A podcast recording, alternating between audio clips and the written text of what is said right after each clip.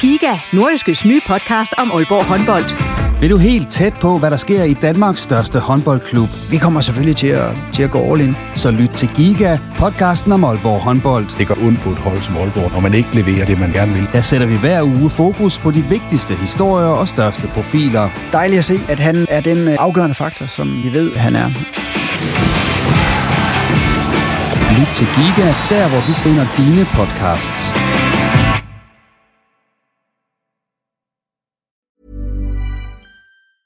Hi, I'm Daniel, founder of Pretty Litter. Did you know cats tend to hide symptoms of sickness and pain? I learned this the hard way after losing my cat, Gingy. So I created Pretty Litter, a health monitoring litter that helps detect early signs of illness by changing colors, saving you money and potentially your cat's life. Pretty Litter is veterinarian developed, and it's the easiest way to keep tabs on your fur baby's health right at home. Go to prettylitter.com and use code ACAST for 20% off your first order and a free cat toy. Terms and conditions apply. See site for details. Hiring for your small business? If you're not looking for professionals on LinkedIn, you're looking in the wrong place. That's like looking for your car keys in a fish tank. LinkedIn helps you hire professionals you can't find anywhere else, even those who aren't actively searching for a new job but might be open to the perfect role. In a given month, over 70% of LinkedIn users don't even visit other leading job sites. So start looking in the right place. With LinkedIn, you can hire professionals like a professional. Post your free job on linkedin.com slash people today. Hvad det betyde for HB at misse mesterskabsslutspillet? Er klubbens angriber uskarpe eller bare ikke gode nok? Og har Vendsyssel FF lært noget af sidste års miserable forår? Det er blot nogle af de emner, som vi ser nærmere på her i den anden udgave af Reposten, som er en podcast om nordjysk fodbold, hvor vi selvfølgelig også skal have fyret nogle tårhylder afsted. Mit navn er Jens Otto Barsø. Velkommen. Og heldigvis er det ikke mig, der skal kloge mig på de forskellige emner. Jeg har nemlig fået rigtig fint besøg her i studiet fra Jakob Kryer, tidligere professionel fodboldspiller og nuværende sportschef hos Vendsyssel FF. Bo Sink, der er cheftræner hos Tisted FC. Og så er der simpelthen genvalg til Nordjyskes sportsredaktør Claus Jensen. Og Jakob øh, Kryer, det er næsten ni år siden, du startede som eller sportschef op i Jørgen, FC Jørgen, som det hed dengang. Skal du også have 10 års jubilæum derovre? Ja, det håber jeg. Jeg er rigtig glad for at være i klubben, og som du siger, jeg har været der mange år, så, så jeg håber, jeg kan være der lidt endnu, og forhåbentlig, at vi kan, vi kan fortsætte fremgangen også i de, i de kommende år. Og Bo, I holder pause op i Tisted FC nu. Er det rart at lige få en lille ferie? Ja, vi har i hvert fald pause i, øh, i weekenderne. Vi træner, træner selvfølgelig videre her og, og har lidt samtaler og så videre med spillerne. Så, øh, men det bliver dejligt at få en uh, fortjent ferie lige om lidt. Og Claus Jensen, dig ved jeg er i godt humør. Jeg fik en sms her lørdag, hvor der stod Kane. Ja, altså hvis man holder med Tottenham, så var det da en fornøjelig øh, sidste 10 minutter af den fodboldkamp lørdag eftermiddag. Øh, men ellers så var jeg jo også øh, på Aalborg Stadion fredag aften og se OB, og så var jeg i Skive og se øh, Jakob Kryers tropper øh, søndag. Det var ikke nødvendigvis to opture. Så masser af fodbold til dig her de sidste par dage? Ja, det, det spiser jeg hver dag. Ja, på den måde der kom vi i gang med anden udgave her i posten, hvor vi starter med OB, som vi jo har for vaner at gøre, eller som vi får for vaner at gøre i de udsendelser, vi laver. Og det første, vi skal snakke om, det er slutspillet live for OB. De er sakket godt og grundigt bagefter top 6. Kommer OB i slutspillet, Bo? Det tror jeg ikke. Jeg tror, de er for, for langt efter nu, og selvom deres program ser fornuftigt ud til sidst, så tror jeg, at øh, de har store vanskeligheder ved at, ved at score mål, så jeg tror ikke, de kommer med. Hvad med dig, Claus? Altså, det kan i hvert fald kræve, at Sønderjyske ikke havde vundet øh, i går, som de gjorde, og nu er der syv point op til, til det der slutspil. Øh, det er selvfølgelig ikke umuligt, men øh, jeg har svært ved at se det ske, også fordi man ser Sønderjyske og OB's kurver, de går stik imod hinanden. Og Jakob, er du lige så pessimistisk på OB's vegne som de to øvrige her? Ja, det er klart, som Claus siger, at, at Sønderjyskes kamp og sejr over Midtjylland i går var selvfølgelig en, en streg i regningen, der gør, at de har, de har syv point op, men øh, jeg tror, de sidste, de sidste fire kampe, der skal de virkelig sejlene, og, og kan de komme ud af dem med to, helst tre sejre, øh, så har de måske stadigvæk en chance i starten af foråret, men, men de har ikke råd til at sætte ret mange flere point til nu. Men er det realistisk at tro på, at OB i den nuværende forfatning går ud og, og vinder tre ud af de sidste fire kampe? Jeg, jeg tror det ikke. Jeg, jeg, synes, de ser, jeg synes, de ser vaklen ud på nogle områder. De, øh, de får selvfølgelig trykket, trykket FCK tilbage til sidst, men, men deres afslutningsspil, som vi også kommer ind på senere, det, det synes jeg er en, øh, en mangelvare for dem pt. Jeg vil i hvert fald blive meget overrasket, hvis det sker, også fordi at det har været, øh, været de sidste 3-4 kampe været, været rigtig skidt, så det, det skal virkelig vende på en tallerken, øh, og det er lidt svært at se, hvor det skal komme fra. Og hvis vi så siger, at øh, OB de ikke kommer i det her slutspil, hvad betyder det så for dem, rent økonomisk, Jacob?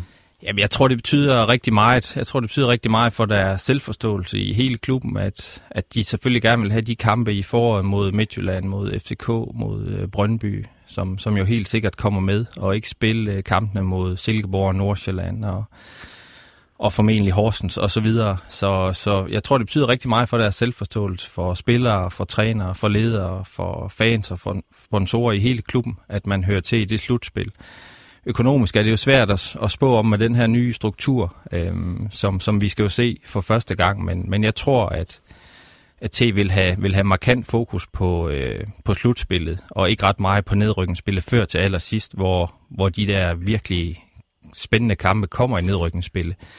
Og der tror jeg trods alt, hvis OB skulle komme med i nedrykningsspillet, at så er de for gode til at komme i de aller sidste kampe. Så, så jeg tror, deres, deres forår vil være være ikke ret interessant for, for ret mange at se på, hvis de kommer i nedrykningsspillet.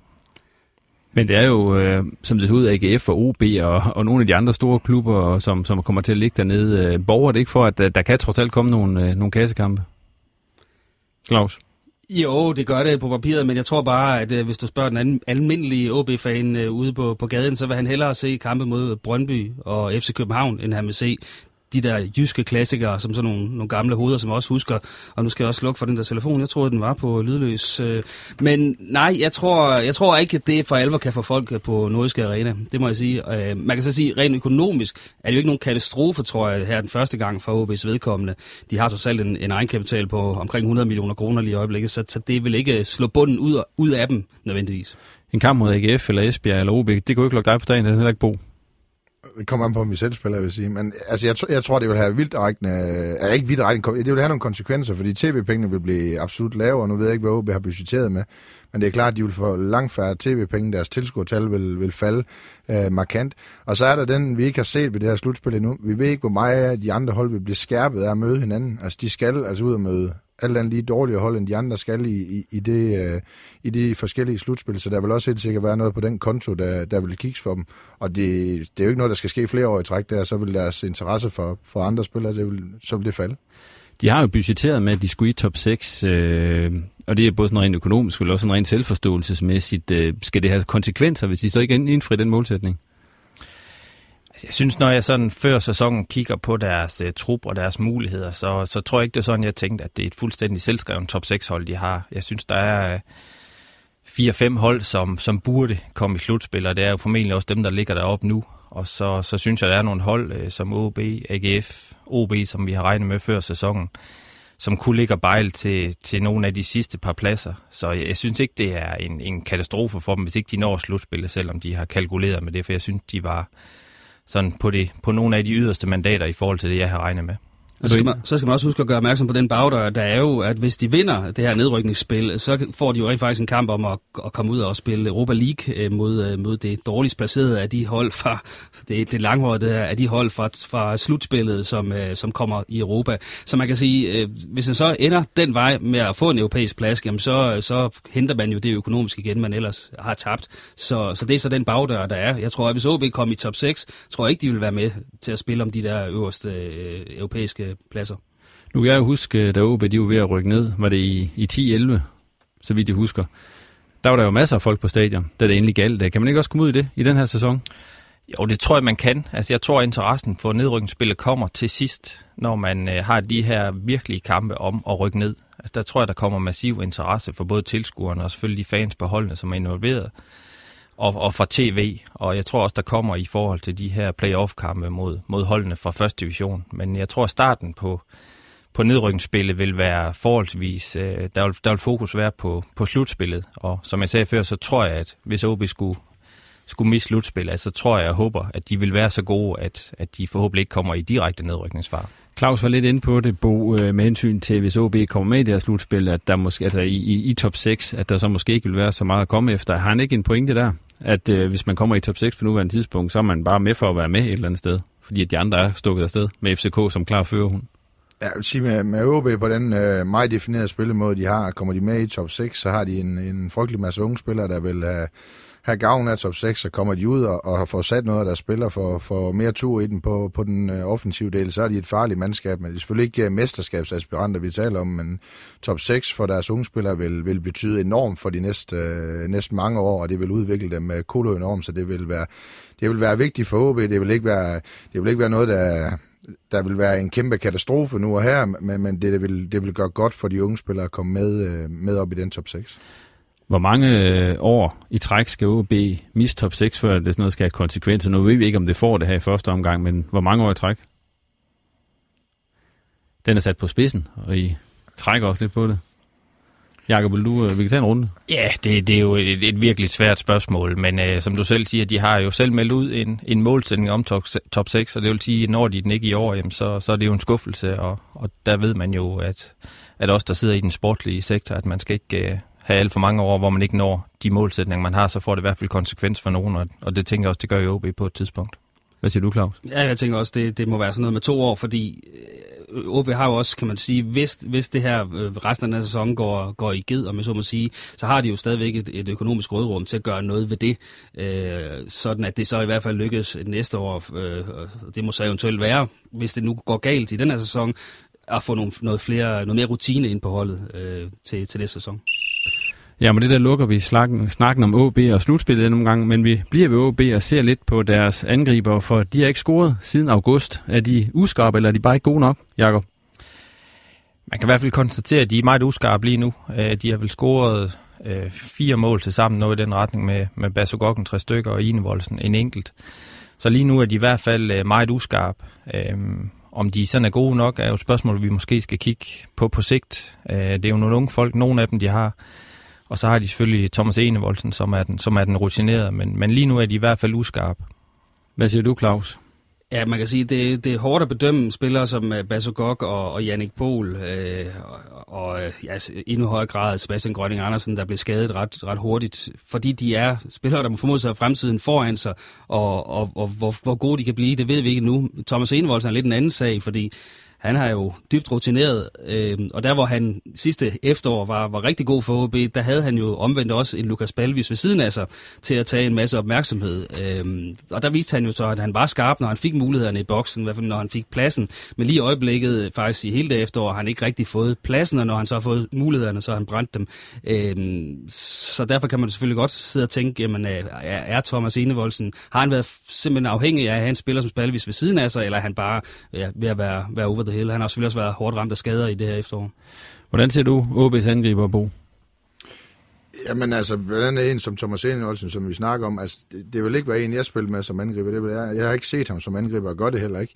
Øh, og de andre i min verden øh, for unge, som I andre I siger, til, til, at bedømme dem, øh, til at bedømme dem nu. Hvis jeg skal bedømme dem nu, så er de ikke øh, i min verden øh, gode nok til at, at være på sådan et hold, der skal spille i top 6 i, øh, i Superligaen. Hvad skal OB så gøre i den her situation? Altså, jeg, jeg, jeg synes i forhold til, til, til Thomas Enevoldsen, som vi snakker om, altså, så er der ingen tvivl om, som Claus siger, at altså, han har været hårdt ramt af, af skader af det her springerknæ. Han har døjet med længe og fået indsprøjtning på, og, og så vidt jeg så hører, træner heller ikke på, på fuld niveau endnu.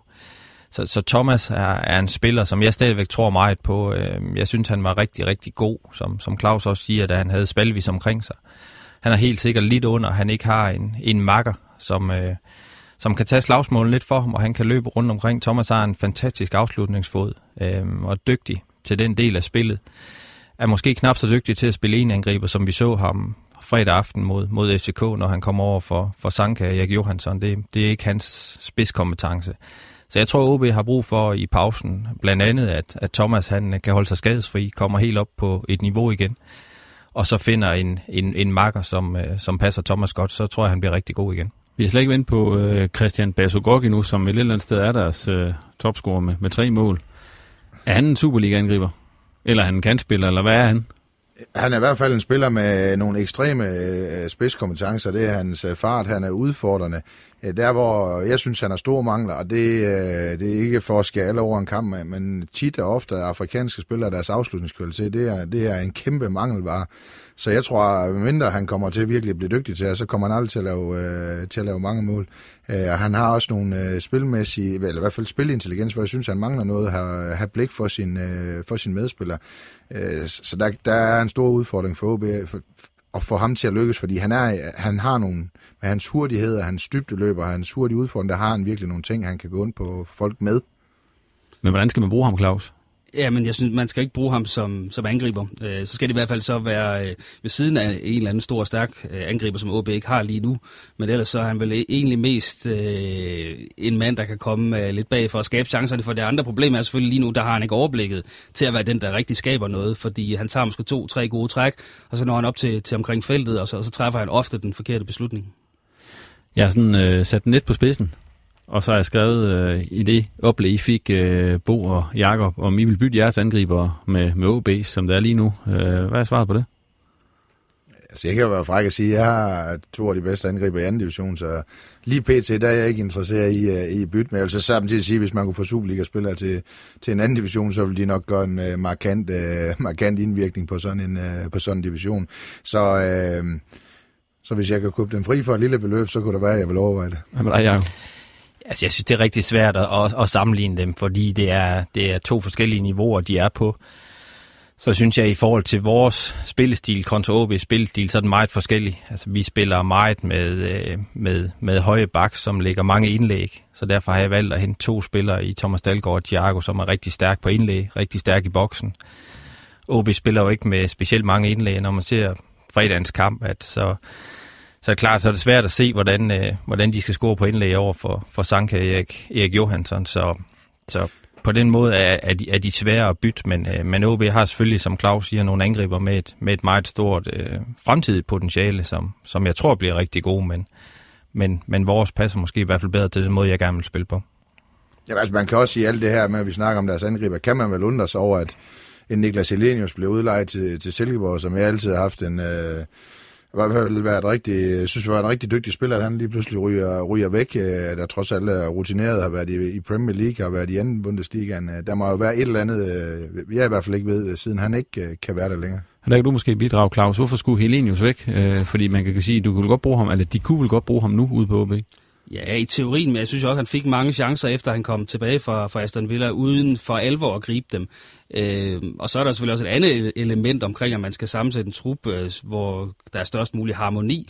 Og, og der er angriber jo sådan lidt øh, nogle, øh, nogle særprægede, nogen, der, der er lidt øh, egoistiske og, og lidt i deres egen verden. Og, og der, kan, der kan en spiller som Helinius måske ikke øh, være sådan en, der, der er let at, at skure med hårene, heller ikke for en cheftræner. Så, så det har sikkert også spillet ind øh, i forhold til, at han røg væk, at, at man skulle sammensætte en trup, der var i størst mulig harmoni, tænker jeg. Men nu er det de angriber, OB har i øjeblikket. Hvad skal de gøre for at få nogle mål ud af dem? Du har vel også prøvet at have haft angriber, Jakob, som, øh, som lige ramte en, øh, en målkrise. Ja, det, det tror jeg, vi alle sammen har. Altså, de skal selvfølgelig prøve at, at se, om de, kan, om de kan få hul på bylden. Det gjorde de jo i, i kampen i, i Silkeborg og scorede tre mål. Desværre så scorede Silkeborg fem i den kamp. Men, øh, men det, det handler om at, at prøve at få det her momentum og skabe nogle chancer. Vi ved jo alle sammen, der har med fodbold at gøre, at, at angriberne som regel scorer i, i stimer, og når det kører godt for dem, så, så det er jo det, de skal prøve på på en eller anden måde, og som jeg sagde før, så tror jeg, at, at Thomas Enevoldsen er jo er i hvert fald den eneste af dem, de har lige nu, der sådan har scoret et, et tocifret antal mål i en Superliga-sæson. Og vil være vigtigt få ham på, på 100% igen, og få ham til at, at fungere. Og det, det tror jeg kræver en, en makker, som han befinder sig godt sammen med. Men Bo, hvad gør man i dagligdagen, for ligesom at få gang i sådan nogle angriber igen, der ikke scorer mål? Jamen, jeg tror, den helt vigtige ting, det er jo, at øh, man viser dem øh, ekstremt meget tillid, og det der med at skifte ud og ind på, på tingene, når det ikke kører så godt for dem, det tror jeg ikke er, er, er løsningen. Det der er det vigtigste i hvert fald øh, for dem, jeg træner, det er, at, at vi holder de aftaler, vi skal, og vi gør de ting, øh, de skal med deres løber i feltet. Kommer de til chancerne, øh, så, så er tilliden i hvert fald fra min side øh, rigtig stor, og så skal man, øh, de, de skal virkelig tro, at, man, at de har tilliden for træneren, for det for angriber er et specielt øh, folkefærd i en, øh, i en spillertrup. Du sagde netop, at angriber er et specielt folkefærd i en trup, og øh, jeg har jo bedt jer, jeg har givet jer en lille opgave, I skulle tage med. For midt i al den her snak om, øh, om angriber, der ikke scorer mål, så har jeg bedt jer om at, at lave en liste over de tre bedste OB-angriber i Superligaens tid, så vi skal ikke tilbage og snakke uh, Kjeld Torst og så videre, fordi det har vi vist ikke rigtig basis for, nogen af os. Men øh, skal vi tage, øh, vi kan tage dem en træer hele bordet rundt første omgang. Vi kan starte med dig, Bo. Hvem har du på tredjepladsen? Der har jeg Peter Møller. Ja, det er lidt sjovt. Jeg havde jo egentlig, jeg har faktisk tre navne stående på en del tredjeplads, men det må man vel ikke. Øhm, så, så, men altså, øverst står faktisk også øh, Peter Møller, øh, men, men så kan vi jo så komme ind... Øverst, øverst på tredjepladsen? Altså øverst på tredjepladsen, ja. fordi så står der to navne nedenunder, som egentlig også fortjener at være på tredjepladsen. Den kan vi tage senere. Med dig, Jacob? Jamen, jeg, jeg har heller ikke gjort helt, som du sagt. Altså, Nej, jeg, jeg, havde, okay. jeg har valgt fire. Jeg har døjet også med at vælge tre, så... Øh, Jamen, øh, så tager vi nummer tre og nummer fire her i første. ja, så har jeg valgt øh, Peter Møller og Frank Strandli. Og Peter Møller, ham har I jo... Øh, ham har I med alle sammen. Hvad, hvad var det, han kunne i sin tid? Jamen altså for mig, jeg var faktisk lidt overrasket over at gå ind og se hans statistik. At han, så vidt jeg lige husker, har spillet 144 kampe og scoret over 70 mål. Øh, synes jeg jo er en, en voldsom statistik, og det var jo en Peter Møller, som var meget ung, øh, lige rykker op i de to-tre år, han spillede i OB, indtil han rykker videre, så, så det, det er baggrunden for, at jeg har ham med. Hvad med dig, Bo? Jamen, jeg synes, han var... Vi vurderede dem også lidt, i, hvordan de ville øh, gøre det i dag. Han var, en, en, har også taget fart dengang, og, og var ekstremt god i boksen, og så slog man sig på ham. Og så havde han jo målnæs uden, øh, uden lige med, og jeg kan da huske, det var, da jeg var forholdsvis ung. Jo. Det var en spiller, man øh, virkelig så op til, og man elskede at se på Aalborg Stadion. Han gav sig fuld ud, hver gang han, øh, han spillede. Og Claus, du havde så Peter Møller og, og to andre, eller hvad på tredjepladsen? Hvem var de andre to så? Jamen, de andre to var faktisk øh, Erik Bo Andersen og Søren Frederiksen. Jeg havde lidt svært ved at vælge, og det er jo sådan lidt ud fra, hvilke kriterier man egentlig skal vælge, men, men øh, hvis jeg sådan ser på de tre og siger, da, da de tre var allerbedst, hvem var så bedst af dem? Og der siger jeg så alligevel Peter Møller, fordi han bar virkelig det OB-hold i starten af 90'erne, og var med til at sænke Brøndby med, med Peter Smeichel øh, på mål, og, Morten Olsen som cheftræner der øh, flere gange, øh, hvor han scorede, scorede flere mål i de kampe. Ja, det er i hvert fald noget af det, jeg husker øh, meget tydeligt fra den gang. Og som jeg også var inde på, at han var meget ung. Altså det er jo også det, man kunne håbe lidt med de unge, som OB har i øjeblikket, at de sådan ligesom kunne måske finde en gammel YouTube-video og så se noget, noget Peter Møller. Ja, altså det, det er jo det, man håber med unge spillere, men vi ved jo også godt, at lige præcis den plads, som, som de der unge spillere på, er, er det absolut sværeste på et, et fodboldhold at spille. Så, så det kræver en hel del tålmodighed, og, og det er helt sikkert det, OB håber på, at, at en af de unge lige pludselig finder, måske, eller det Peter Møller gjorde engang. Øh, jeg, jeg tror personligt, at en spiller som, som Ramkilde, som, som de har, bliver en, en rigtig, rigtig stor angriber for dem, og det er klart, at han, han er stadigvæk U19-angriber, og, og har også scoret lidt mål her i starten, men ham, ham tror jeg rigtig på, at kan blive sådan en af de næste rigtig store spillere, de har. Skal vi prøve at tage en runde med toerne på jeres liste? Bo? Der er Frank Strandli. Ja, det er sjovt. så Vi skulle jo næsten tro, at vi har snakket sammen, Bo, for jeg har også Frank Strandli på en, på en anden plads. Ham har du spillet sammen med, Jakob. Har du også ham på, øh, på andenpladsen? Nej, jeg havde ham vist øh, før med. Jeg har taget øh, Erik Bo Andersen på andenpladsen. Jeg synes, han var øh, en, en måske ikke øh, så dygtig angriber som dem, vi nævner nu, men, øh, men utrolig vigtig angriber og også scoret rigtig mange mål. Og jeg tror også, jeg har, har skillende lidt til at sige, jamen, altså, hvem af dem har, har i virkeligheden vundet noget med, med OB, og, og der synes jeg i hvert fald, at Erik Bo Andersen i, i 95 med guldmedaljen havde en stor andel i, at, at den kom til Aalborg. Og I sagde Frank Strandli. Hvad var det, han kunne? Altså dengang, øh, det var godt nok mange år siden, men jeg synes, han kunne rigtig mange ting. Han var boldfast, øh, så vidt jeg husker, var han også forholdsvis hurtig, når han, øh, når han trænede hver gang. Og så, var, øh, så havde han øh, et fantastisk godt spark, og var dygtig til at lave mål. Altså, de var meget imponeret af det, kan jeg huske dengang øh, ude i OB. Så det var, det var en fantastisk stærk øh, angriber for dem. Der forsvandt for hurtigt for, for OB. Ja, for han spiller vel ikke så mange kampe, som man kunne håbe på, Claus? Nej, og derfor kan man også diskutere, om han skulle have andenpladsen, men jeg synes, at han, da han var bedst, havde et meget højt internationalt niveau og også spillede landskampe for, for Norge. Men altså, hvis du så spørger over Elite, hvad han kunne, så vil de jo bare sige, stå stille, for derovre blev han bare kaldt Frank Standstill. Men i OB var han, der kom han ind, og for første kamp, man så ham, tænker bare, hold da op. Det, det, er, jo, det er jo virkelig en klasseangriber der, der bare øh, ja, nærmest puster på de andre, så, så vælter de. Du oplevede ham jo, Jakob. Hvordan var han at få ind i truppen, dengang han kom? Jamen, han var, som de siger, en, en fuldstændig fantastisk angriber, som desværre blev, øh, fik en, en slem lyskeskade og, og ikke fik det sidste ud af karrieren, som han kunne. Men øh, han, han kunne det hele. Altså, Frank var utrolig stærk. Øh, han var hurtig. Han havde en god teknik og et frygtindgydende hovedspil, så han havde alt, hvad man gerne ville have på, på en angriber, og det var sådan en, som vi alle sammen elsker at spille sammen med. En fantastisk dygtig angriber. Og så er vi kommet til etterne.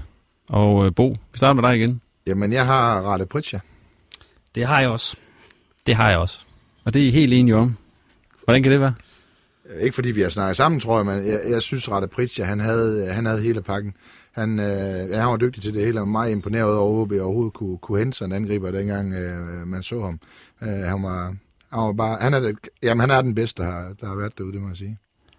Ja, det var vel, øh, han er vel lidt en, en Frank Strandli i virkeligheden. Øh, stærk i hovedspillet, øh, fysisk stærk. Øh, en gang imellem lavede han nok også lidt for mange frispark. Han var i hvert fald en, som jeg øh, tror forsvarsspillere i Superligaen synes var rigtig irriterende at spille overfor, fordi det var lidt med, med de høje albuer og, øh, og så videre, men, men øh, de blev så også lidt kuget, eller kyst af ham, og, og der skabte han så noget ekstra plads for sig selv, så, så han var også en komplet angriber. Jeg ved ikke, om han var lige så hurtig som, som Frank Strandli, men han formåede i hvert fald at, at stå de rigtige steder som regel. Han var komplet, siger men han kom jo til Sunderland, og der blev det ikke rigtigt til noget. Øh. Hvorfor tror du ikke det, Jacob? Det er jo svært at sige. Altså, formentlig kom han jo over til et helt andet niveau, og lige præcis nogle af de dyder, som Claus han, øh, han siger, han var rigtig dygtig til, kom han formentlig til at møde nogen, der var øh, vant til at håndtere, og, og mindst lige så dygtig til, som han var. Man kan selvfølgelig diskutere øh, perioden. Han var jo ikke så lang tid i OB, men, men jeg har i hvert fald ham på, på førstepladsen, også grund af, at jeg synes, han havde en, en rigtig stor del af mesterskabet i, i 7-8 må det være, selvom han vist forsvandt halvvejs gennem sæsonen, men, men, men OB kørte den jo hjem, selv uden ham. Og med det ikke mere snak om angriber i denne omgang. I stedet så vender vi blikket mod Vendsyssel FF, som jo i øjeblikket, mens vi optager det her, ligger på førstepladsen i første division. Og Jakob, øh, I er jo ikke helt færdige nu, men hvordan vil du vurdere jeres efterår indtil videre? Jamen, jeg synes, det har været rigtig godt. Altså, jeg er meget tilfreds med det arbejde, som, øh, som er blevet lavet. Altså, vi fik en, en rigtig svær start på sæsonen med et point i, i de første fire runder. Så vi har haft en rigtig lang, god, stabil periode, som, øh, hvor vi har sat meget få point til på nær, når, når Hobro øh, har stået på, på dagsordenen. Og så lige skive i går, men, men ellers synes jeg, at vi har spillet noget rigtig godt fodbold. Vi har fået implementeret en, en meget spændende spillestil, synes jeg, meget mere offensiv, end vi har gjort de tidligere år. Vi har rigtig mange spillere. Vi har 10 ud af 11 spillere af vores markspillere, som dem, der spiller normalt, som har scoret mål. Altså, vi kan score mål på mange måder. Vi kan score på standarder, på kontra, på etableret angrebsspil. Så, så jeg er meget tilfreds med, hvordan det er gået indtil videre. Nu skal vi lige have gjort det færdigt på søndag. Hvordan synes du, øh, Vendsyssel FF har stået, fremstået den her, i det her efterårbo? Jamen, jeg har været rigtig øh, glad for at se dem, fordi de har, de har fremtonet sig selv på, øh, på en anden måde, på en, øh, på en positiv måde. De har et, øh, et, et dygtigt mandskab øh, deroppe, så, så jeg har været... Øh, som nordjyde har jeg været øh, glad for at se dem, og glad for den præstation, de har lavet. Det synes jeg, det synes jeg er stærkt vendt tilbage efter en rigtig øh, svær forsæson, som har må, måtte have været hård for hele ledelsen deroppe, øh, som, som lå til en, en mulig, øh, mulig oprykning. Og rejse sig sådan i et øh, efterår, det skal de have stor ros for deroppe. Ja, jeg netop øh, rejste her i, i efteråret, Claus. Hvad for et hold er det, du ser, når du ser Vendsyssel FF? Jamen, jeg ser jo et hold, der er sjovere at se på, og der kan man så også ærge sig lidt over, at der ikke kommer flere mennesker øh, til kampene på Bredbånd Nord Arena, øh, end der gør, fordi det er jo væsentligt sjovere at se på. Jeg må også sige, at jeg er da glad for, at man ikke og det er nok mest Jakob, jeg tænker på. Jeg trykkede på panikknappen efter de første tre kampe og siger, nu, nu ringer vi til en og så spiller vi med betonforsvar igen, fordi det her det fungerer ikke, men at man, man havde øh, kan man sige, tålmodigheden til at køre den stil videre, og, og ikke øh, som sagt gik i panik over det. Øh, og man kan sige, nu tabte de skive her i, i sidste spillerunde, men dominerede jo kampen øh, i første halvleg og, og burde have scoret øh, en to-tre stykker der, så var det blevet en anden kamp. Så, så det er et hold, der det er svært at sige, hvem der skal tro dem sådan for alvor bagved. Jeg synes, at alle de hold, de har mødt, har de vel med rette kunne sige, at dem kunne vi matche til fulde. Jakob, efter det forår, I var igennem, hvad, hvad satte I jer ned og snakkede om efter det? Jamen, som Bo siger, så var vi selvfølgelig først og fremmest skuffet over, over præstationerne i foråret. Vi kom efter det den sidste halvdel af foråret, men, men var for sent, til vi kunne nå helt op igen. Så det er klart, så var der en naturlig tilpasning. Altså, vi har, vi har skåret en, en hel del ned i vores budget, og, og vores trup er, er i hvert fald slet ikke så bred, som den var i, i foråret, men øh, vi besluttede os for, at den vej, som vi gik den sidste del af foråret, var den vej, vi gerne ville øh, fremadrette, og derfor kan man sige, først og fremmest så faldt Joachim på, eller valget på Joachim, fordi det var den stil, han også gerne vil, vil prøve at implementere, og og det prøvede vi så også med, med de spillere, der er kommet ind, at de forhåbentlig passer dertil. Er du overrasket over, at I trods alt så hurtigt har, har fundet melodien under Joachim Madsen? Ja, det er jeg nok lidt, fordi jeg troede, øh, altså et som, som Bo han siger, altså en, en skuffelse foråret er ikke så nem at komme af med over en, en vinterpause. Ja, det er helt sikkert, der mødte nogle, nogle I'm Sandra, and I'm just the professional your small business was looking for. But you didn't hire me because you didn't use LinkedIn jobs. LinkedIn has professionals you can't find anywhere else, including those who aren't actively looking for a new job but might be open to the perfect role, like me. In a given month, over 70% of LinkedIn users don't visit other leading job sites. So if you're not looking on LinkedIn, you'll miss out on great candidates like Sandra. Start hiring professionals like a professional. Post your free job on linkedin.com/people today. Spillere op, og, og mig inklusiv, som, som nok selv efter tre ugers ferie stadigvæk var lidt skuffet over, at vi ikke, alligevel ikke nåede, nåede helt op til det, som var det ultimative mål for os. Og så som Claus siger, så fik vi en, en frygtelig start på, på efteråret med, med et point de første øh, fire kampe, og målene havlede ind på os. Så, øh, så, så på den baggrund synes det var rigtig fint kommet igen. Hvad tænkte du der på det tidspunkt? Det er helt galt der, eller hvad? Nej, det, det gjorde jeg ikke, fordi jeg synes, at, at det jeg kunne se spillemæssigt var ikke helt galt. Altså jeg synes, vi spillede fint og, øh, og skabte mange chancer. Vi lavede rigtig mange personlige fejl, og øh, vi må også sige, at de første 3-4 kampe, øh, havde jeg hentet en, en målmand ind, som, øh, som, som i hvert fald resten af efteråret har vist sig i Nikolaj Flø at være en rigtig fin målmand, men, men ikke var klar til det på det tidspunkt. Og det har ikke noget som helst med Nikolajs fejl at gøre. Det er 100% mit ansvar at, at hente en målmand ind, som ikke var klar til at stå første division. Det skal Nikolaj nok blive på et tidspunkt. Om det bliver i, i Vendsyssel eller andre steder er svært at sige, men han er en dygtig målmand. Så derfor synes jeg, at det, der skulle rettes op på, var forholdsvis nemt at, at rette op på, og, og ikke at, at Jesper Christiansen var, var hele årsagen til det, men, men hans tilbagevenden var i hvert fald i mål en, en, en stor del af, at, at vi fik lukket af i den ende, og jeg tror rigtig mange af hans holdkammerater fik en god tro på, på tingene igen. Kan I bruge det, I lærte i efteråret, eller undskyld i foråret her, når I skal i gang igen og spille om oprykning igen? Ja, altså vi, vi prøver. Altså vi, øh, vi har her i efteråret haft tilknyttet en, en mental træner, for at sætte lidt mere fokus på den del også. Øh, der er ingen tvivl om, at, at vi døde for rent mentalt. Det var ikke øh, så meget spillemæssigt. Det var rigtig meget mentalt. Vi døde med at, at, at tage den modgang, der gjorde, at, øh, at vi tabte de første to runder. Øh, Første tre runder, og den modgang kom vi aldrig rigtig over igen. Så øh, det, det har vi selvfølgelig haft en del fokus på, og så øh, tror jeg, at spillestilen vil gøre, at, at vi nu har nemmere ved at, øh, at, at komme bagud i kampen. Øh, vi havde, vi havde det svært, når vi kom bagud. Så jeg tror, der er mange af, af, af mine spillere, der tænkte, at det, det, det her bliver en svær kamp, fordi vi har svært ved at score mål. Nu, øh, som jeg sagde før, så har vi rigtig mange spillere, der scorer mål i, mange forskellige situationer, så det rører os ikke så meget at komme bagud nu. Så tror jeg helt personligt, at, at i foråret vil vi prøve måske en anden mental tilgang til det også. Vi vil prøve at indgribe førstepladsen, øh, hvis ikke vi har den. Øh, det, det tror jeg vil være vigtigt, fordi de der playoff-kampe, der eventuelt venter, tror jeg bliver rigtig svære, lige meget hvad for et, et første divisionshold, der kommer til den. Så jeg tror, vi vil prøve en, en offensiv tilgang og sige, at vi, vi vil kæmpe alt, hvad vi kan for førstepladsen. Og skulle det så vise sig, at vi må nøjes med en playoff-plads, må vi prøve at komme den vej. Men en, en offensiv tilgang til, at vi skal ud og opnå noget, og ikke være bange for, at vi ikke holder hjem. Hvad det betyde for jer at snuppe den der oprykningsplads? Jamen, jeg tror, det vil betyde rigtig meget, fordi vi har været tæt på øh, to år i træk øh, især sidste år, så, øh, så, så det kunne selvfølgelig være utrolig spændende at prøve, når man har været med i toppen i, i nogle år, jamen så, så bliver det ligesom det, at der bliver det ultimative mål at se, om, om man kan komme op i, i det, det forjættede land. I andre to, øh, tror I på, at det bliver Vendsyssel FF, eller, eller hvordan ser I topstaden i første division? Der er jo også et Hobro-hold, der, der vil snakke med dig.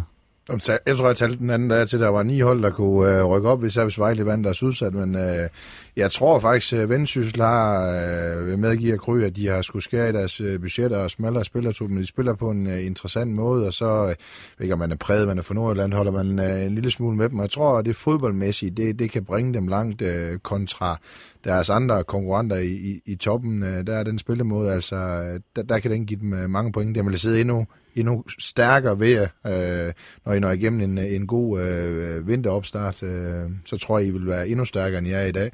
Måske en øh, forstærkning eller to, der, så, så, så ser det fornuftigt ud til Venstre. De øh, i hvert fald øh, tror og håber på, at de kommer i top 3. Og Claus, du får lov til at forholde dig til det her, hver gang du er med. Jamen, jeg tænker også, at, at øh, nu siger du, at I har ikke fået over, eller du har ikke fået lov at bruge så mange penge i det her efterår, øh, som det var tilfældet sidste sæson, men, øh, men i og med, hvis du øh, kan aflevere et hold øh, overfor bestyrelsen, der ligger nummer et her til vinterpausen, var det måske også muligt at, at, at argumentere for at få øh, bredden, om ikke andet, øh, gjort lidt større til foråret, fordi det er vel det, der, kan, der kan måske kan blive den største problem, det er, hvis I render ind i en, en 2-3 skade på, på nøglepositioner øh, i foråret, så, så kan vi hurtigt blive, blive ja, tom snakker snakker snak om oprykning, tænker jeg.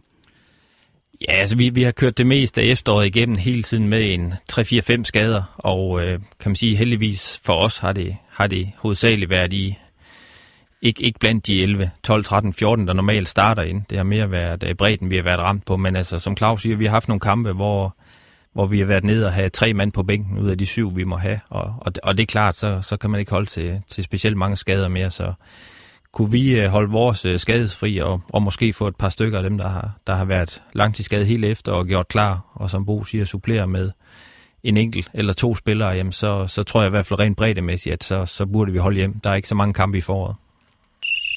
Så fløjter vi lige af for Vendsyssel FF i den omgang og vender blikket mod Tisted FC for Bo. I vil også gerne rykke op, når vi kommer hen til foråret, og I var også øh, tæt på sidste år.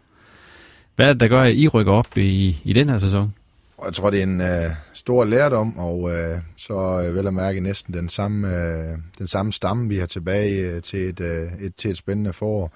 Øh, vi, er blevet, øh, vi er blevet voksne. Øh, vi, har fået, øh, vi har lært ekstremt meget af det, det oprykningsspil, vi var vi har været i, hvor vi, jeg synes, vi var en lille smule for, for selvfed, øh, selvom vi havde, øh, havde mange øh, arrangementer med mentale coach og, og snak omkring, hvordan spillerne skulle forholde sig, så havde efteråret været for godt, øh, og så troede man, det kom øh, lidt af sig selv, og der, der vågnede, man, øh, vågnede man op lige pludselig efter fem kampe og et point. Øh, og der rejser de sig så godt nok spillere, når vi, vi når hen til en Nykøbing-kamp, hvor vi, hvor vi principielt taber oprykningen øh, syv minutter før tid. Og den var den afslutningsfest, det er nok den, øh, jeg ikke længes efter. Øh, det må jeg sige. Det, den, den var hård, øh, så jeg kan godt øh, sætte mig lidt i, i, øh, i kry af sted, hvordan det var. Øh, afslutningen på sæsonen, det, det var hårdt. Øh, så, så der var så mange, der er så meget indebrændthed i os, at, at vi vil ud og, og revancere det der, og vi har et, øh, et rigtig, øh, rigtig stærkt mandskab. Vi er lidt smal. Øh, virker meget, øh, vi virker meget ens vendsysler og tister på de områder der, så vi skal også gerne have forstærkes med, med en eller to spillere. Jeg har allerede fået den, øh, fået den første ind, så jeg ser meget positivt på, at vi, øh, vi rykker op. Hvad er det for ting, hvad er for nogle ting, der skal flaske sig for jer i foråret, for, for at I får den oprykning til første division? Vi skal øh, først og fremmest øh, vi skal først og fremmest undgå skade. Hvis vi er skadesfri, så, øh, så rykker vi op.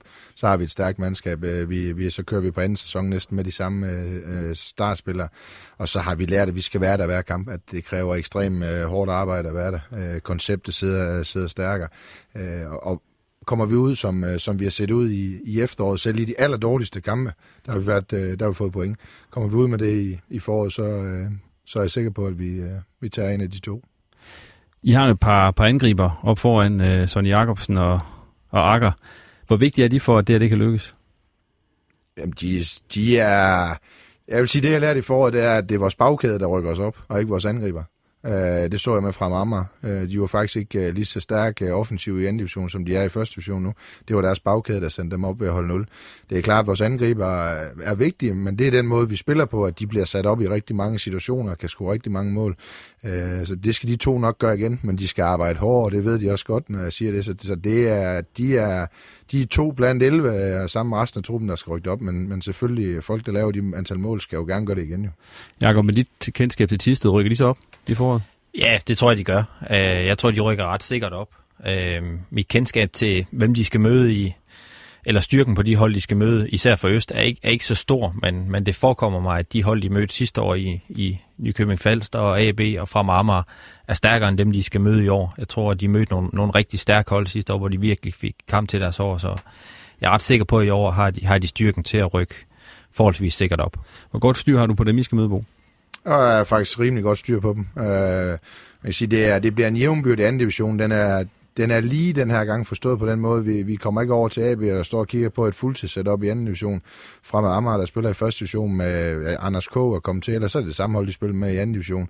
Så vi, øh, det er ikke givet, at vi bare rykker op, men vi kommer til at møde hold, der har det samme økonomiske setup, som os selv øh, spiller på det niveau. Så det er klart, at øh, på det baggrund har vi en stor chance. Vi har mødt en del af dem øh, før, Øh, sidste år så har vi også mødt dem øh, flere år tilbage. Vi kender en del af de spillere der, så øh, øh, ud for det har vi, øh, så er vi rimelig godt styr på det og, og fortrøstningsfulde øh, frem mod det. Så, så kan man sige, hvis, hvis vi gør vores, og hvis vi er dygtige til det, vi er dygtige til, så er vi, svære, så er vi en svær styr, øh, størrelse her med at gøre, og så får vi, øh, så får vi mange point i foråret. Hvor vigtigt er det for Tisted FC at komme tilbage i første division? For de har været der før for nogle år tilbage.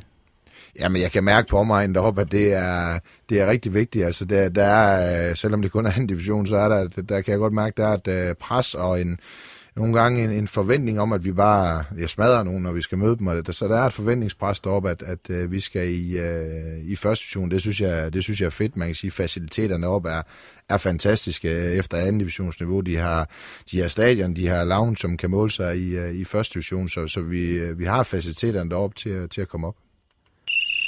Og så lukker vi snakken om Tisted FC, og så skal vi til et af vores faste punkter her i udsendelsen. Vi skal nemlig til at fyre nogle tårhyler afsted. Og øh, nu har du fået lov til at starte indtil videre, Bo, så nu synes jeg, vi skal lade Jakob starte den her gang. Og Jakob, øh, har du medbragt en tårhyler?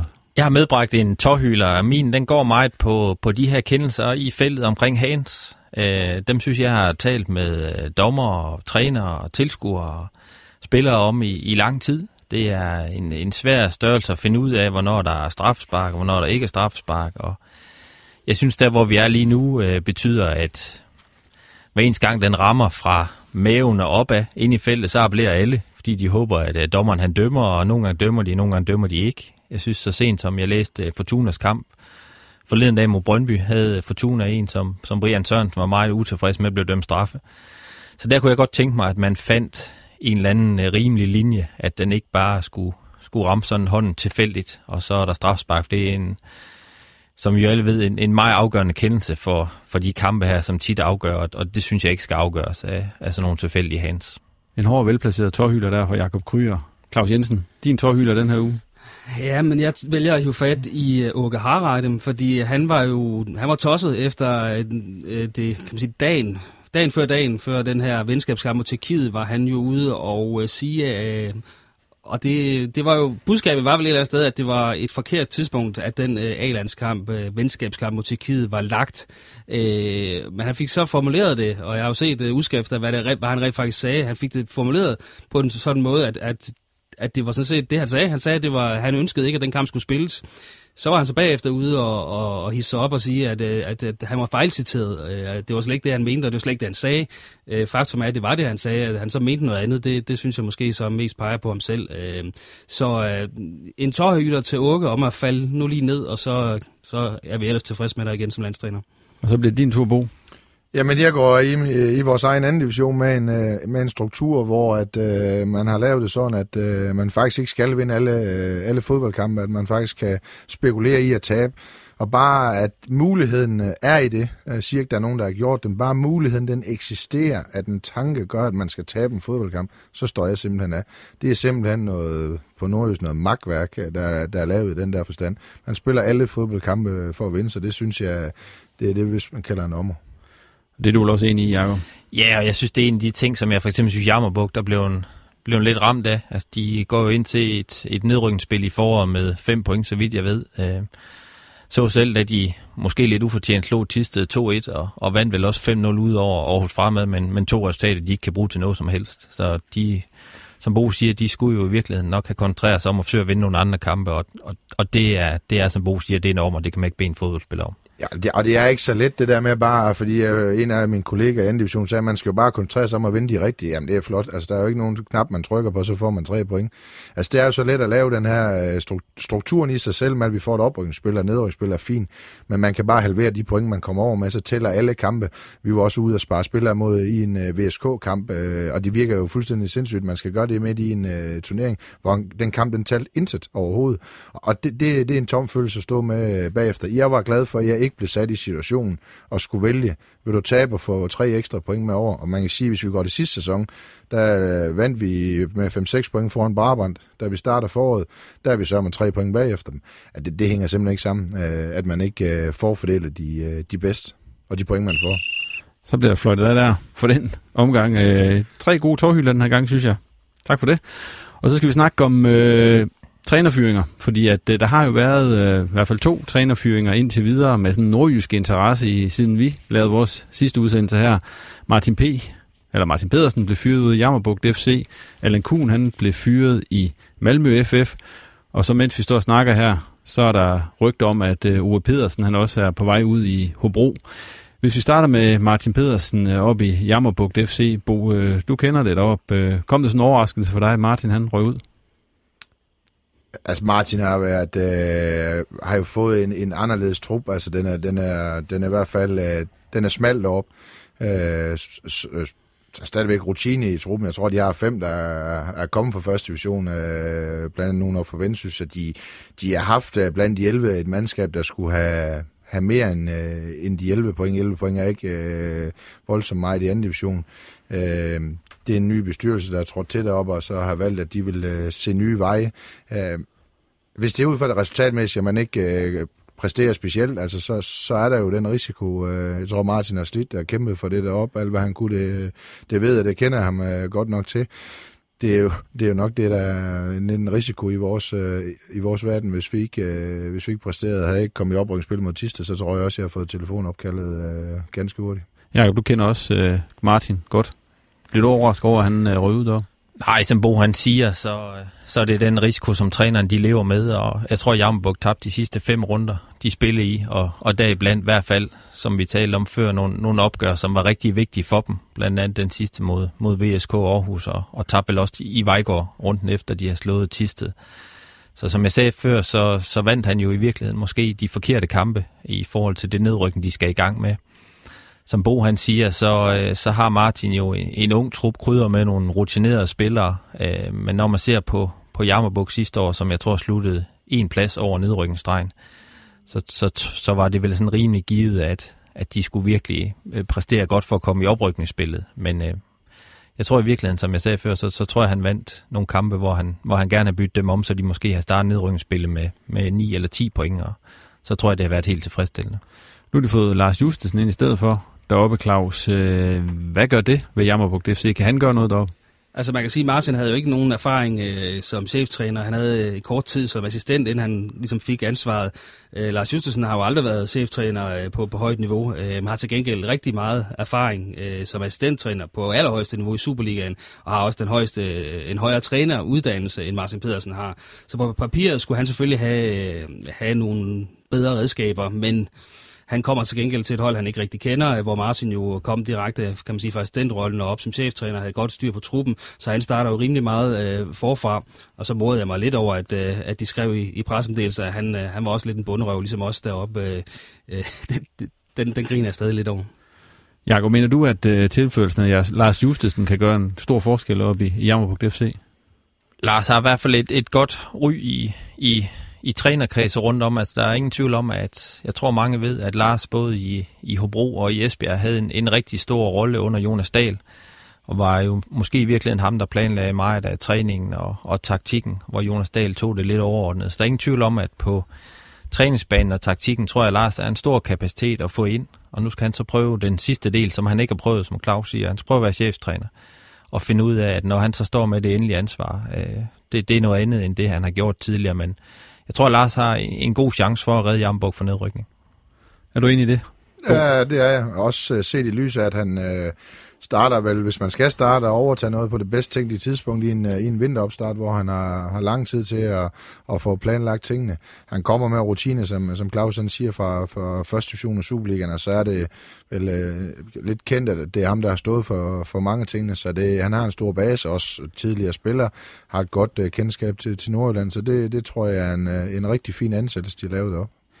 En anden øh, nu kalder vi ham nordjysk træner, der er han jo sådan set ikke, han er fra Bornholm eller Kuhn, men han har i hvert fald en tilknytning her til Nordjylland. Øh, han er blevet fyret op i Malmø, FF. Nu ved vi selvfølgelig ikke, hvad der foregår op i Malmø, det er langt væk fra, fra os og så videre, men øh, hvad står der nu i kortene for en, en træner som Allan Kuhn? Jakob? Ja, det, det, er, det er et godt spørgsmål. Altså, vi har jo fulgt, fulgt meget med i, i pressen, og det, det er jo meget sjældent, øh, i hvert fald på de her breddegrader, at man, man vinder et mesterskab og, og taber en pokalfinal på strafspark, og så får en fyreseddel. Så der ligger selvfølgelig helt øh, sikkert noget bagved, som, som vi ikke kender til. Der har været de her forlydende frem om, at, at det er spillerne, der har krævet ham fyrene og, øh, fyret, og det har de så været ude og benægte, men der ligger i hvert fald helt klart øh, noget i forhold til spillertruppen, som ikke har, har været på den måde, det skal som har gjort, at ledelsen har været nødt til at sige, jamen det kan godt være, at vi har vundet et mesterskab og gjort det fint i, i pokalen, men skal vi øh, komme i Champions League og gøre det godt fremadrettet, så er vi nødt til at have en anden mand på posten. Claus, øh, Allan Kuhn, har han så en fremtid som cheftræner nu, eller er det ligesom øh, noget stød, det her, kan man sige? Nej, det tror jeg ikke. Altså, når man øh, trods alt kan aflevere et CV, hvor man øh, er blevet svensk mester, så tror jeg bestemt ikke, at han øh, behøver at gå arbejdsløs. Det er selvfølgelig et spørgsmål om, hvad, hvad niveau han så øh, kan træde ind på. Øh, når, fordi jeg er ikke tvivl om, at han vil være cheftræner. Det har han jo sådan set gjort tydeligt også, da han var i OB, at det var egentlig det, han gerne ville. Øh, det mente OB så ikke, at han skulle være der, og, og så har han så søgt andre steder hen, så, så for Allan Kuhn tror jeg ikke, at han skal tilbage til at være assistenttræner. Det tror jeg ikke, han ser sig selv som. Han ser sig selv som cheftræner fremover, og der skal nok komme, komme tilbud. Spørgsmålet er bare, hvad hylde det bliver på. Øh, det kunne være, at han, øh, det skulle blive det dansk første division, eller, eller måske et, et lavere arrangerende svensk hold, øh, men jeg ved det ikke. Bo, den her fyring af Alan Kuhn, øh, hvad kan man, altså han bliver mester deroppe, og så bliver han fyret bagefter. Har du, op, har du, har du set noget lignende? Jeg vil sige, når det sker, så er der jo et eller andet, øh, et eller andet vi ikke ved, for så er det jo galt. Altså, som Kryger siger, så var han også i en pokalfinale. Så på papir har han jo lavet et fantastisk stykke arbejde, så hvis han har tabt spillertruppen, så er der ikke ret meget at gøre. Så, så, øh, så, så er der kun én vej ud for, for en cheftræner. Så, så hvis de forlydende er korrekte, ja, så, øh, så har de jo gjort det rigtige deroppe, men, men det, det, det er i hvert fald op ad bakke, hvis man både, både vinder mesterskab og kommer i pokalfinalen, og så får fyrsætlen, så, er det, så, så ved jeg ikke, hvad man skal gøre mere. Hvis man lodder folkestemningen her i, i Aalborg omegn, så er der mange, der råber på, at Lars Søndergaard, han skal ud, af Alan Kuhn skal ind. Giver det overhovedet nogen mening? Jamen, som, som Claus også han siger, så, øh, så tror jeg heller ikke, at Allan får, får problemer med at finde sit næste job. Det er klart, øh, hvad hylde han kommer på, er, er svært at sige, men, men Allan er jo en utrolig populær øh, træner ved, ved fans og ved sponsorer. Så jeg tror, han vil få en, en hel del øh, tilbud. Øh, det er klart, at han skal vurdere. Han har måske haft det andet største trænerjob i Norden efter FC København. Og han skal selvfølgelig også gå op med sig selv. Øh, kan han se sig træne, som Claus siger, en dansk første divisionsklub, efter man har trænet Malmø FF? Det tror jeg personligt bliver svært for ham. Jeg tror, han i hvert fald til at starte med vil stile noget højere end, end, end det. Og det må vi se, om han får de tilbud. Men hvad med OB-linket, Claus? Øh, kan det blive til noget? I, det kan det vel godt, men jeg tror ikke, det bliver nu. Øhm, der er jo stadigvæk rigtig mange spillere i den OB-trup, der er nu, som han har været assistenttræner for. Og der er man vel, hvis man skal overføre det til sådan det civile erhvervsliv, er man vel sådan lidt en slags tillidsrepræsentant for spillerne. Øh, og gå fra at være tillidsrepræsentant til også at være ham, der, der skal være, være den, der, der peger på dem, der ikke er gode nok, og dem, der skal ned på anholdet og så videre. Det, det er et stort spring, så, så der tror jeg ikke, at OB vælger at sige, at der er han. Og han vil heller ikke komme tilbage som assistent, det, det tror jeg simpelthen heller ikke, han vil. Så det er, jeg tror ikke, han har en, en fremtid i OB sådan inden for, for det næste års tid i hvert fald. Som man jo siger, altså OB har jo i hvert fald i to omgange valgt ham fra som cheftræner, både øh, efter dengang han havde en stor og lang succesfuld periode slutten af på Old Trafford, og sidste gang, hvor, hvor går det her heller ikke valgt ham som cheftræner, og, og det er der sikkert en grund til, og, og den tror jeg heller ikke, som Claus siger, de laver om lige nu. Så skal han også sluge, kan man sige, en stor kamel, øh, går det, hvis han lige pludselig går ud her om en uge og peger på, på ham som ny cheftræner for, for OB, så har han i hvert fald øh, et forgangsproblem. Og så har de jo stadigvæk Lars Søndergaard ude, skal vi så lige huske. Et sted, hvor de så måske ikke har en, øh, den samme træner om, om få dage, det er nede i Hobro, øh, hvor der går vedvarende eller vedholdende rygter om, at øh, Uwe Pedersen han, øh, hænger i en meget, meget tynd tråd. Kunne Allan Kuhn være et emne i, i en klub som Hobro Ja, det tror jeg da helt sikkert, han øh, kunne. Øh, et der, om de kan løfte ham øh, økonomisk. To, det er så, om Øh Allan Kuhn kan gå fra Malmø til Hobro. Den, den tror jeg altså, den er svær lige op i hovedet og, og, og klire af for ham lige til at starte med. For man kan også sige, at der er også mange store klubber øh, andre steder, hvor han kunne indgå i trænerteams. Det er jo, det er jo trænerteams i dag, der, der er i de, i de største klubber. Så jeg, jeg tror, han er svær ved at gå fra Malmø FF til øh, ikke noget ondt sagt om Hobro, men der er altså lige en, øh, der er en forskel. Jeg tror, han vil afvente øh, markedet og se, hvad, hvad der kommer op for. Han har trods alt vundet et, et, et svensk mesterskab, han kan skrive på CV, så jeg tror, han vil vente lidt. Men, men som person minder han jo, kan man sige, lidt om Jonas Dahl øh, på den måde. Altså en mand, der har sine spidskompetencer på øh, individuelle øh, samtaler med spillerne og, og på, på motivation af spillertruppen. Så på det område vil han være fint castet af Hobro. Men der er jo også den faktum, at hans gode gamle ven øh, Erik Hamren lige nu ikke har noget job, øh, og det har Allan Kuhn så heller ikke. Øh, så det kunne være de to, øh, som en pakkeløsning kunne, kunne havne et eller andet sted. Øh, det, det tror jeg da, øh, med de meritter, de havde, da de var sammen i OB, at, øh, at det kunne være interessant for, for nogen at kigge på den due. Nu er der som sagt ikke uh, faldet nogen afgørelse omkring øh, Ove Pedersen, men vi snakker her. Men øh, Claus, øh, er du overrasket over, at, at den kommer nu, altså den snak her, og så måske den fyring, der, der ligger i, i en nærstående fremtid? Altså, snakken har jo faktisk været der længe, øh, faktisk, lige siden han startede i, i Hobro Ove Pedersen, at han ikke øh, nødvendigvis har været den mest populære cheftræner, hverken hvad, hvad angår øh, tilskuere eller sponsorer eller, eller spillere, fordi øh, han har en stil, der til synligheden i hvert fald slider på, på spillerne, og, og som man hørte, øh, så har han nogle favoritter, og som han, nogen føler, han forfordeler, og alt sådan noget snaste, og når, når man hører på sådan noget øh, mellem i krogene i et års tid, så er man jo godt klar over, at, at det kan blive tyndsligt. Og når der så samtidig kommer øh, tre store øh, smedelige nederlag i træk oven i, i hatten her, så, så er det jo naturligt at snakke om det, synes jeg. Men det først og fremmest handler det om, om han har tabt spillertruppen, så som Bo sagde tidligere, så er det svært øh, for en ledelse at gøre andet. Øh, men samtidig kan du så sige, at, øh, at jamen, de ligger jo nummer, to, øh, nummer tre i, i første division, og de er tæt på førstepladsen. Så udefra set vil man sikkert sige, jamen, hvordan kan han overhovedet være fyringstruet? Øh, men der må man også se på, at, at Hobro har den suverænt bedste og dyreste trup i første division. Så de skal jo faktisk ligge nummer et. Alt andet vil næsten være en, en katastrofe. Er du enig i det, Bo? Jamen, jeg tror altid, man forventer af, af tophold, øh, Øh, ligegyldigt hver række vi spiller i, at de, at de spiller godt fodbold, og, og, de, og de tør tingene, og det, det er nok noget af det, der at Ove er blevet øh, lidt ramt af på det her. Øh, så kan man sige, om, om øh, han får folk, det nægter jeg simpelthen tro på. Øh, en cheftræner, han, øh, han spiller med de 11, der kan vinde for ham. Så der, hvis der går noget, der er altid spillere, der er sure, om de går i Hobro, Vendsyssel eller Tisted. Der er altid nogen, der synes, at træneren han ikke gør det rigtigt. Men jeg tror måske, at hans spillestil kan, kan slide på det, men han er altså, oh, det kan man ikke tage frem, han er en ekstremt dygtig træner, og han vil kunne bringe dem tilbage, men jeg tror, det bliver spillemåden, der kommer til at, til at slide det lidt op dernede. Og med det ikke mere at snakke om trænerfyringer i denne omgang, og så har jeg lige et spørgsmål til dig, Jakob, fordi i en anden fodboldpodcast, der hedder Fodboldministeriet, en ganske underholdende og fin udsendelse i øvrigt, der havde de på et tidspunkt noget, der hed Søren Andersen anekdoter, og der indgik du faktisk øh, i en af dem. Og det var noget med, at øh, dig og Søren Andersen er ude og spille golf sammen, og du så var op og hente en golfkøl op i et øh, træ for ham. Øh, kan du af- eller bekræfte den historie? Ja, først og fremmest er jeg glad for, det den. Det kunne være meget værd anekdote, tænkte jeg. Men jeg kan faktisk rent, jeg kan ikke huske det. Øh, jeg spillede meget golf med Søren dengang. Og Søren er, var og er en utrolig hissig gemyt, så øh, vi har gået mange runder på golfbanen, hvor vi ikke har talt ret meget sammen efter hul 1, øh, før dagen efter. Så det, det kan godt være, at jeg på et tidspunkt har, har hentet en af hans køller, han i ejerskab har kastet i søen eller i træet. Du er en flink fyr, Jacob. Sådan, sådan var vores forhold. Ja, med den anekdote, der nåede vi til vejs ende med anden udgave af Reposten. Husk, at du nu kan finde os på Twitter og på Facebook. Ellers så er vi klar igen om 14 dage. Tak fordi du lyttede med. Hi, I'm Daniel, founder of Pretty Litter. Did you know cats tend to hide symptoms of sickness and pain? I learned this the hard way after losing my cat, Gingy. So I created Pretty Litter, a health monitoring litter that helps detect early signs of illness by changing colors, saving you money and potentially your cat's life. Pretty Litter is veterinarian developed, and it's the easiest way to keep tabs on your fur baby's health right at home. Go to prettylitter.com and use code ACAST for 20% off your first order and a free cat toy. Terms and conditions apply. See site for details.